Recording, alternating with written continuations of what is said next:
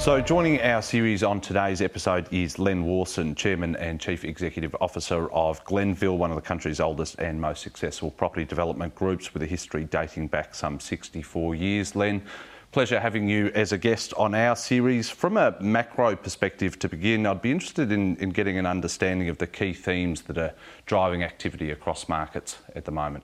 Look, it's, it's a really interesting question at this time because of, you know, we're in the post-COVID or maybe not post-COVID period.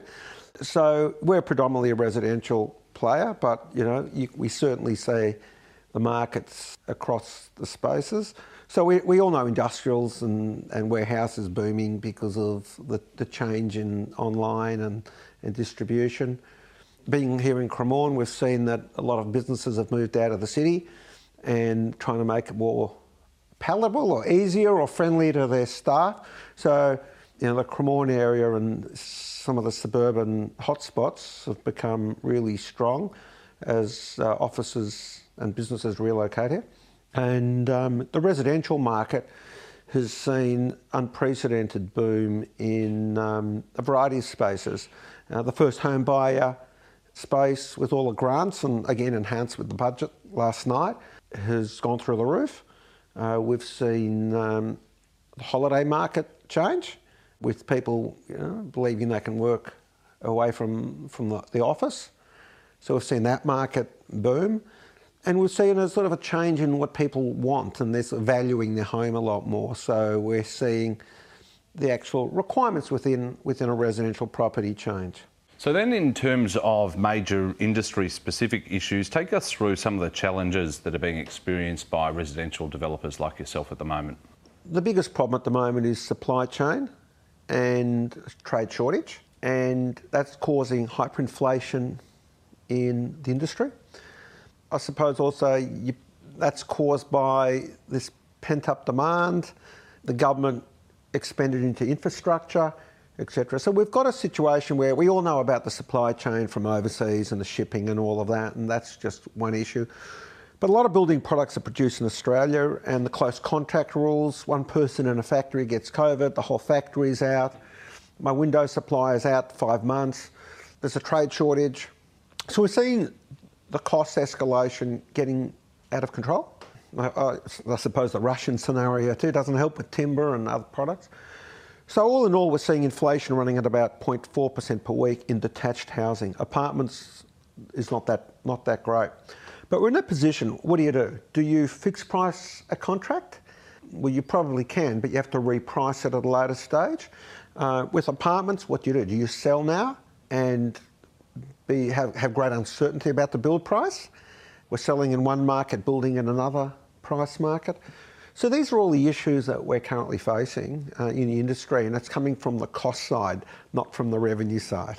You've been a, a, part of building Melbourne's urban fabric for over three decades now. To what extent have recent events, particularly over, say, the past 12 to 24 months, damaged the city's reputation? And then the second part of that is how long do you think it will be before Melbourne rebounds to where it was a couple of years ago? Good question. I mean, Melburnians live in Melbourne and we just sort of have to suck it up. But there's a lot of transiency both from overseas and from interstate. And certainly within Australia, Melbourne's not seen right now as a high demand place. Um, we've dropped from the most livable city in the world, I think, to number seven within a, f- a few years, probably for good reason. We're seeing certainly a lower demand for Melbourne from within Australia and even from outside Australia. You know, a lot of what we generated as far as migrants and internationals were concerned came from students.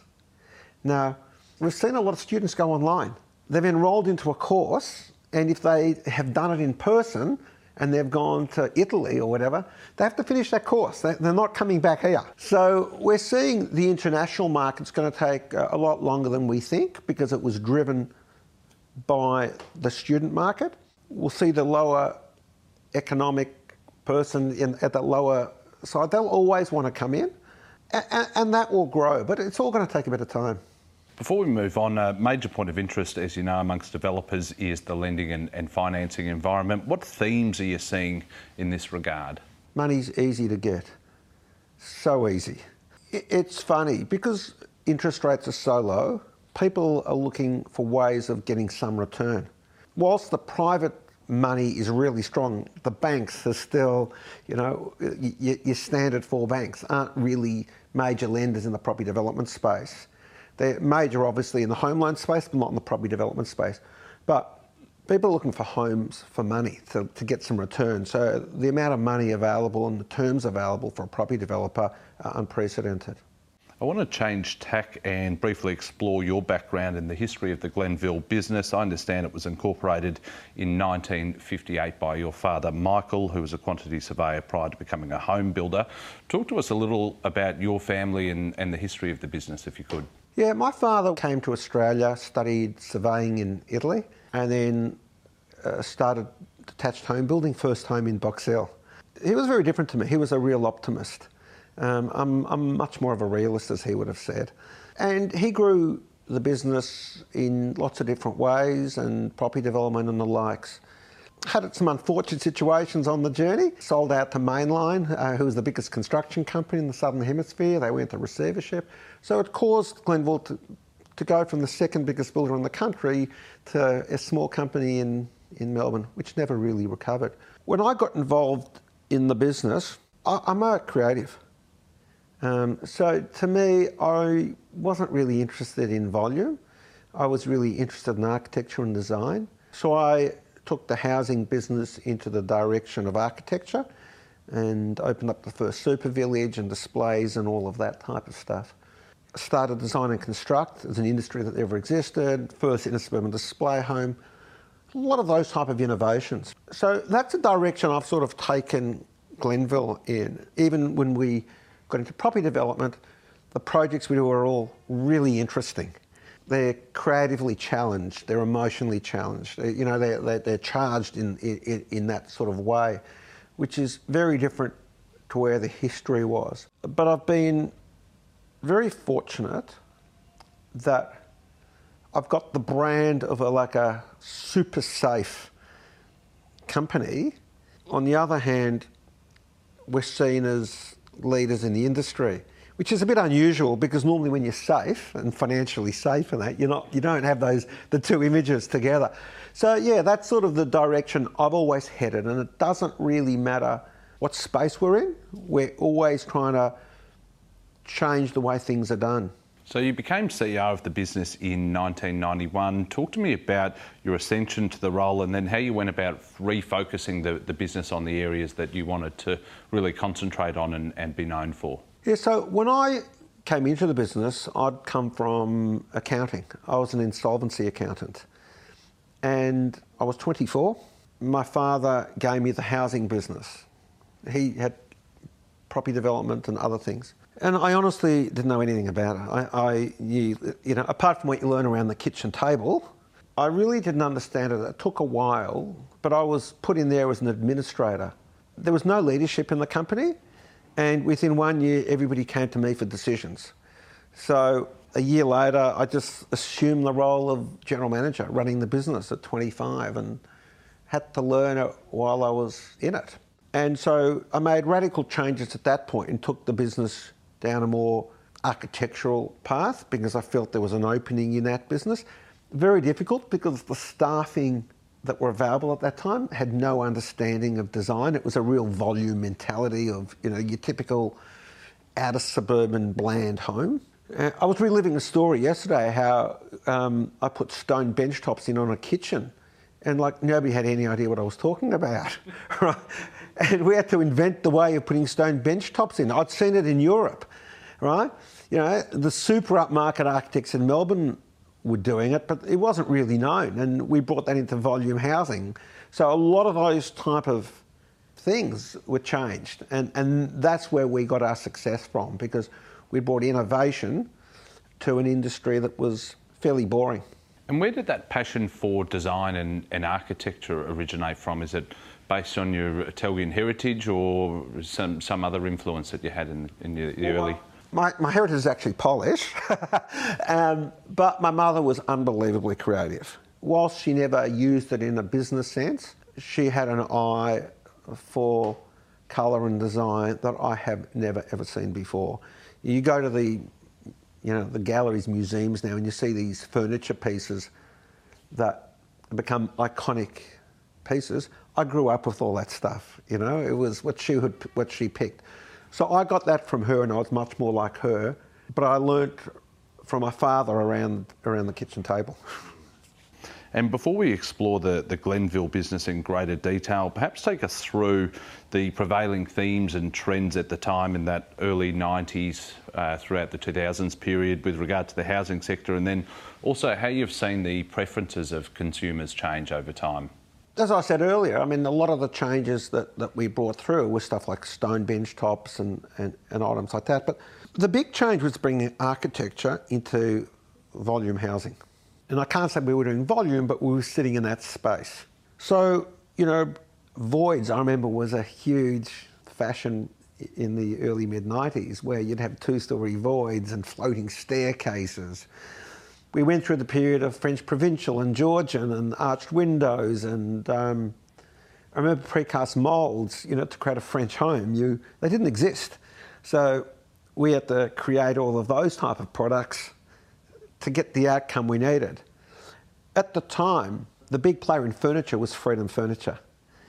And I remember Freedom Furniture made Italian design affordable, and we were trying to do exactly the same in housing. We saw coming into the late 90s the almost removal of the dining room and that big kitchen family opening up into the back, which then led to an alfresco and other type of things. And we're, as we're seeing now, the lounge room's converting into a walled room that can become a cinema or a theatre or whatever it is. We're seeing in en-suites for every bedroom. Multi-purpose rooms were something we brought in for the kids upstairs. So the kids had their own retreat zone. Now, apart from architecture, hasn't been that much change when you, when you actually think about it. You still come in the front door. You, your study often is near the front door, often not.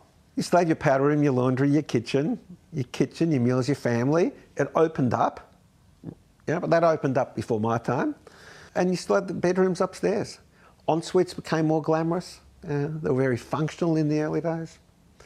And it's just architecture that's changed. We're now seeing technology in automation and sustainability, and we're seeing you know all of that movement um, come into play right now. So, as I understand it, the company has four distinct divisions being Glenvill Developments, Glenvill Homes, Glenvill Projects, and A Place. What prompted the evolution and diversification of the business from being a home builder to now being a developer and, and expanding across various other fields as well? So, we started with Glenvill Homes and we're in the art market. I couldn't get staff for Glenvill Homes because it was art market, needed experienced people. I didn't like the attitude in the building industry of she'll be right, mate. So I decided that I'd start a simple building company where I can train people and bring them through. And that business has now gone way, way, way past Glenvill Homes. I then started a project construction business, which was sort of sensitive at the time because we had very strong unions and that was sensitive. So we started that. And through the journey, being a creative, I loved property development because every project is a bit different and creatives love change. So I started doing projects on the side. And then um, it got to a point where I decided that you know I prefer property development to be the major part of the business. So it just it was sort of a natural evolution for me. And reflecting on each of those divisions, where are you seeing the greatest level of opportunity at the moment? Well, opportunity right now is stifled by cost. You can't grow. You you have to. You, I don't want to let anybody down, so I don't want to sell what I can't build.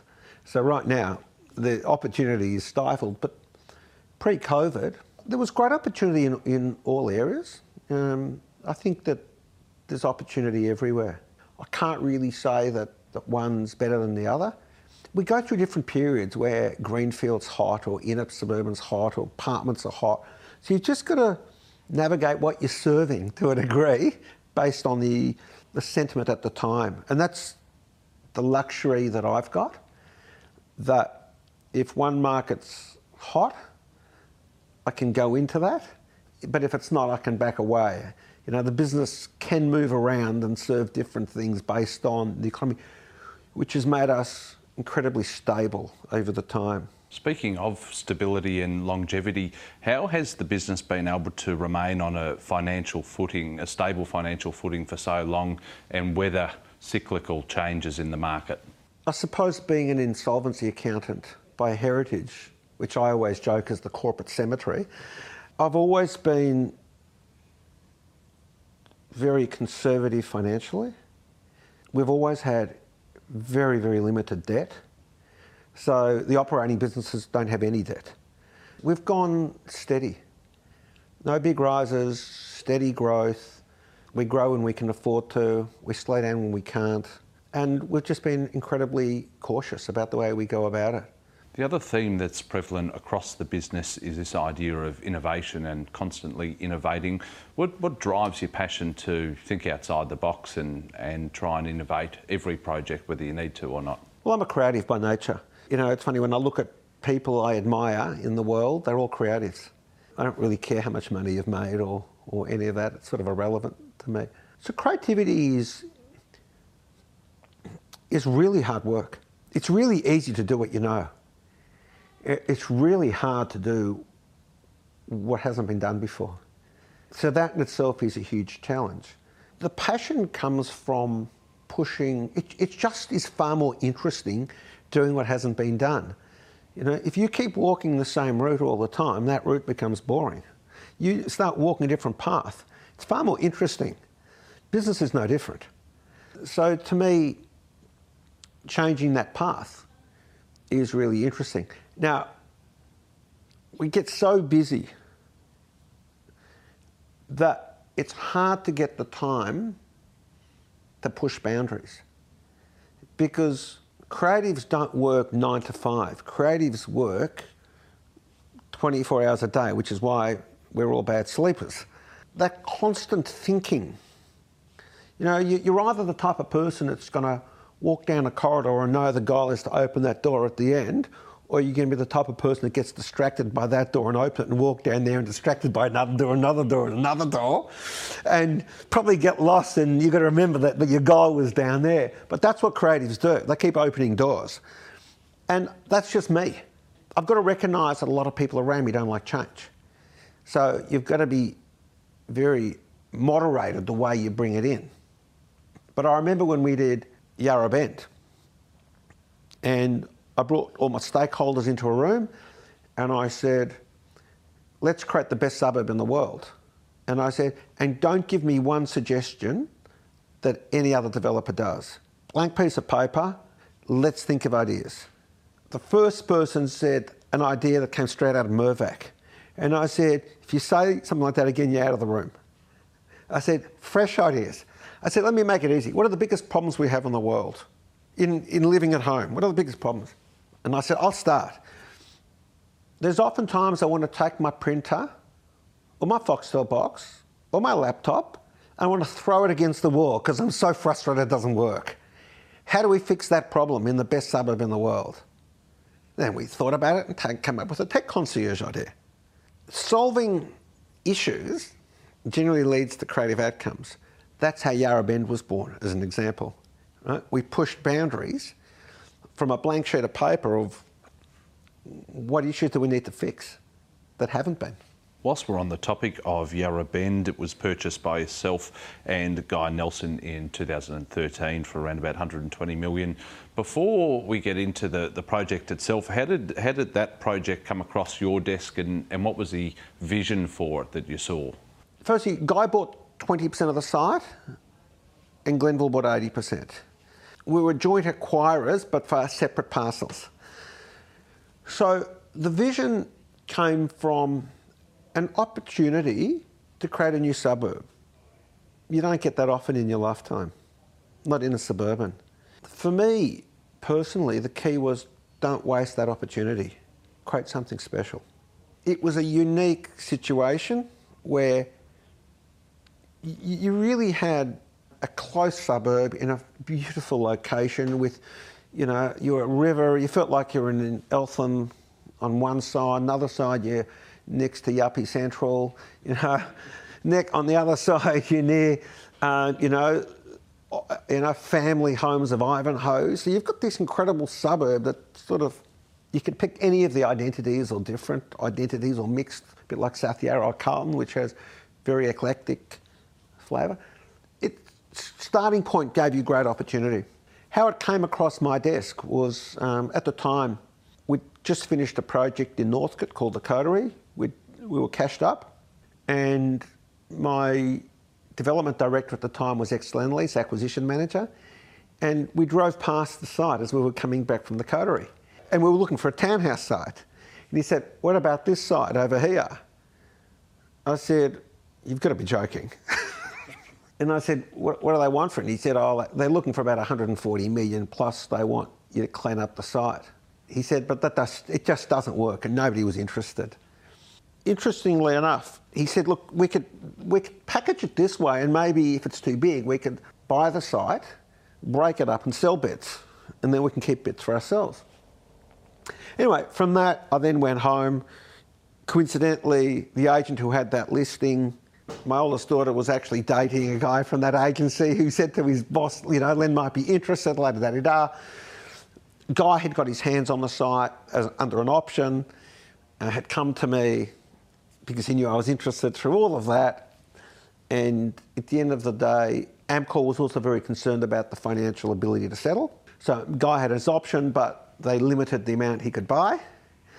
And basically, I wasn't capped and they sold me 80% of the sites. And the terms were completely different to that which they were seeking earlier. And how's it evolved over time? And has there been any components that have surprised you about it at all? Yeah, I mean, financially, there's a well known court case around the clean-up. So the lack of being paid huge money slowed down the project substantially and meant my return of equity has been much slower which probably really only matters when you're looking at your IRRs and things like that rather than whether you need the money or not. And it's, it's surprised us in getting, firstly getting a permit. We had 1,800 objectors and we got them all across the line. They all supported the application. Unanimous decision out of the council. Couldn't believe it. That shocked us. Apart from that, really, there's been lots of surprises, but typical business surprises, not you know, costs going up or down or or whatever. We had the Vic roads all of a sudden, one part of our land for the Chandler Highway widening. The way they handled the situation was a bit of a surprise. But I think pretty much the project will end up what I'm expecting. It's a new, really interesting suburb, architecturally interesting. We've made it really difficult for ourselves. Every building effectively is a different architect because we want to create that sort of South Yarra Carlton eclectic feeling. We don't want one look, one feel, one flavour. But it's just slower than we thought because of you know the constraints we had. But yeah, no real surprises apart from what I said. And what's the timeline for completion? I mean, obviously it's a it's a major project. There's a significant strategic master plan in place. How long do you think it, the whole project will be completed? Well, we've effectively almost sold out apart from the river, so the riverfront, which is the Rolls Royce bit. So we're now in the stages where we're delivering majority of the project, um, all the facilities and amenity and all of that. And then we'll move into the river precinct in about a year. So we'll probably be out of there in four years. I hope we are. you get, it's really interesting. The biggest surprise was you get project fatigue. Projects have gone for too long, fatigue you. So you go in and out of this passion, oh, I'm tired of it, passion, I'm tired of it type of scenario. And I'm probably in one of those, I'm tired of it at the moment stages, although I think we're about to, you know, we're about to press reset and re-go for it, and it'll be really exciting for the next few, the next few years. It must be said that there is also another major project on the go in the Bellfield estate in Melbourne's north. Prior to acquiring an asset of this size, what's the, the process that's undertaken internally from a feasibility standpoint? Well, you obviously test it in every which way. You check your build, you check your revenue numbers. Bellfield's an interesting one. It's a suburb nobody's ever heard of, including me, that sits between Heidelberg and Ivanhoe. It's a bit like Alphington, nobody had heard of it, although it was slightly better known than Bellfield. It's a pretty big site and it's half the suburb, no different to Yarra Bend and Alphington. We know the area pretty well um, because we've done so much in the north. From a revenue perspective, the due diligence you have to do is what do you think you can get? That was a council sale, so it's not about price. You know, it's about what you're going to deliver as well. So there was a lot of due diligence on the sustainability space and the green space, the product delivery, what we were going to do, how do you make the project better? And to us, that's really important. We try to get a great sense of what the community want. We're incredibly empathetic developers. So we really do care about what the community wants. So we really studied that. The community doesn't appreciate it straight away, I've got to say. Right? They think developer change, bullying tactics. We're nothing like that. But it takes time and they understand it. And we've had great support from council and the community on that project as well, like we've had out of Yarra Bend. So we do a lot of due diligence in that space. Um, you've got to check, you know, everything from you know what trees you have to retain to what the environmental cleanup is required to you know titles. You know, it was an issue over titles. You know, who owned what road, etc. So there's a lot in a lot of different directions. I thought we'd close out our discussion by exploring a few more general topics, including about Len Warson, the person. Firstly, I'd be interested to, to get your understanding. You've been in and around property for many decades now. What mistakes have you made and, and what lessons have you learnt off the back of those mistakes? I've made every mistake. Uh, uh, I, I tell people I don't believe me. I say I'm not a natural businessman, I'm an artist.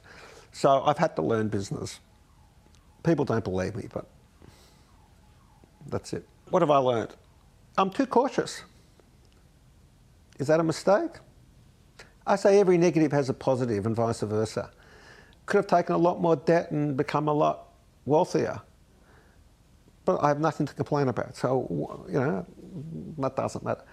Um, I probably kept people too long, you know, uh, in the early part of my career. Everybody's going to say that. I'm too gentle. It's okay, it works for me. I've made lots of mistakes. Too much change, people can't handle it. But at the end of the day, what have I learnt? And all my staff make mistakes and they learn from it, and that's a positive thing. You know, if you don't hit the ball out, you ain't going to learn. If you make the mistake and don't learn, that's problematic. The, the thing I've learnt is that mistakes are not a negative, they can be a positive, and they can save you from the big mistake later on. I'm making a lot less mistakes now, but I'm watching my staff make a lot more. And my role is very much to teach them what to do about those mistakes and how to be better. And, and, I've got a very, very young executive team. Most of my executive team is in their young to mid 30s. So I'm watching them like a hawk, and because I have made all the mistakes, I can see them just duplicating my mistakes, but making sure they don't do them again and trying to make sure the damage is not too great. But the beauty of that, I guess, is that as an organisation, we're incredibly young and youthful energy, but at the same time, we've got this maturity sitting on the top. Uh, a bit like a footy team where you get, I feel like I'm that coach, and then I've got all the experience I can watch these guys, and I've got this sort of elite team of young guys um, with some senior people underneath them. So, yeah, I, I feel that I've learned from every mistake, and I can't even start to remember every mistake I've made because there are just far too many. so you've got a, a, youthful team, a youthful executive team. I think you mentioned off camera about 120 odd staff. What are the most important leadership qualities do you think is in, in your role as the coach? You've got to be um, create a great environment you've got to create an environment where they're not scared to make a call. You've also, successful leaders have got big egos. So you need to be able to harness their egos because if you don't have a big ego, you won't be successful. But there's a negative and positive to that. So you've got to harness that negative side and make sure it doesn't get in the way. I'm viewing these guys and making sure that they're taking the right steps and ego is not getting in the way of the wrong decision. Growth plans, they all want to grow. The young generation hasn't seen failure. They haven't seen a recession. And what they think is a recession is not a recession. So I have to educate them on caution. Now, that's probably worked against me for the last 20 years, but they will get a day when it matters. I have to teach them how to manage people you know, most of these great leaders, they're very good at their job, but knowing how, to manage troops is a very different kettle of fish. And how you respect the people underneath you and just because you've grown quickly, you just don't want that ego to take over. So, managing people, how you put structure and disciplines in place and procedures and processes. The way I describe it is like this when somebody gets to a senior executive role, I tell them to imagine themselves being a pilot in a plane, and they're not allowed to get out of that seat. They've got to sit there and know everything that's going on in that plane. So every gauge in front of them has to tell them what's going on. And there are too many gauges to look at. So you need a light system that comes on to tell you what's, what's failing. I try to educate them in, in the concept of putting reporting processes in place that allow you to know everything. And that goes all the way down to your clients because generally we don't know what our clients feel. How do we know they're happy or unhappy? And yes, you can do surveys and things like that, but your reporting has to go all the way down to every single detail on every single part of your business so that nothing can get you without you knowing. Two more before we close out our discussion. We mentioned and we explored mistakes earlier. On the flip side of that, what are your proudest achievements? I remember being a, um, I was hoping you'd ask the question which I was asked at a realestate.com national conference when I was on stage and somebody said to me, What's the best business decision you've ever made? And I remember thinking about that, and after a few minutes, I said, I married well that way. I never gave away 50%. but um, I think my proudest achievements, honestly, has been some of my young staff. Some of them have got equity now. Some of their growth has just made me so proud. So proud, you know. I guess it's like being a coach and seeing one of your players get a Brownlow or something. You know, it's just it to, to me that's that's gives me great satisfaction. I think Yarra Bend has been really satisfying. Um, seeing the delivery of that, some of those buildings are seriously beautiful, and you go through it, and the planning's great. It all makes sense. In housing, I just see a beautiful home, a happy client, and honestly, that's that makes me feel great. When people are happy, I'm happy. It must be said, outside of business, you're heavily involved in various philanthropic pursuits. What drives your interest and passion in this field? I sort of have two streams. One is in the arts, and that's come from the creative space, and visual arts is a is is a big thing for me. And the other one is housing. I've created wealth um, out of housing, and I see that as um, a philanthropic side where homeless kids through the Lighthouse Foundation or housing in Cambodia for people who don't have houses. So I, I, sort of see that as a natural connection of me to give back in a way that houses people. And, and that's sort of been the, the two directions for me. Len Warson, the doyen of the industry, Chairman and Chief Executive Officer of Glenvill. As I mentioned, pleasure sitting down with you this morning and look forward to continuing to watch the growth of the business into the future. Thank you very much. Thanks for your time.